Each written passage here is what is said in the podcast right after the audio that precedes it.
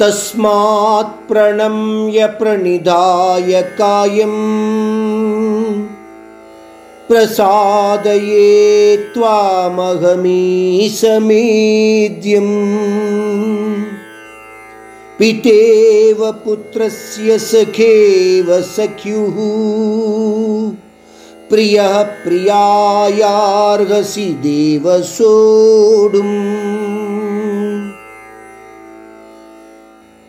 अदृष्टपूर्वं घृषितोऽस्मि दृष्ट्वा भयेन च प्रव्यथितं मनो मे। तदेव मे दर्शय देवरूपम् प्रसीद देवेश जगन्निवास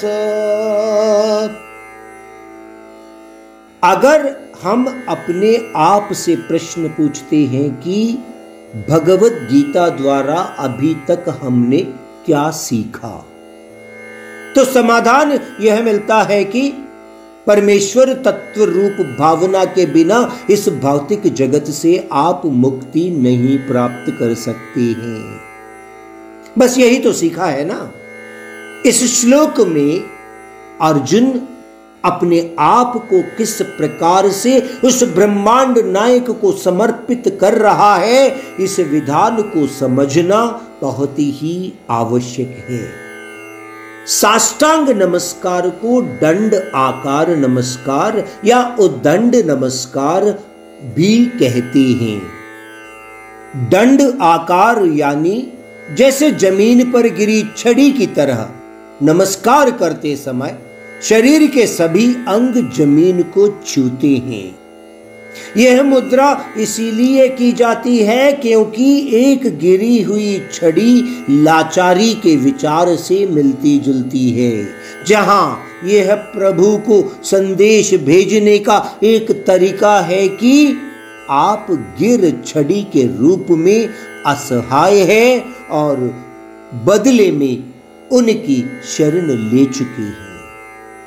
यह साष्टांग नमस्कार प्रभु की शरण में है का प्रतीक है।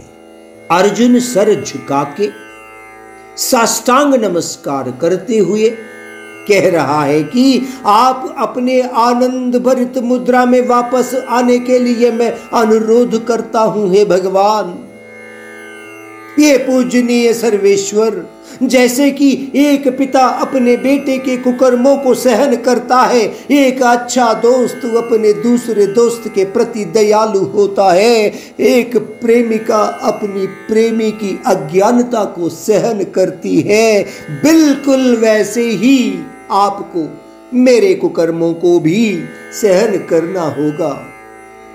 जैसे कि अब मैं असहाय हूँ, आपका दिव्य आश्चर्य और पहले कभी ना देखा। भव्य रूप से मैं तो बहुत संतुष्ट और आनंद भरित तो हूँ, परंतु भयभीत भी हूँ।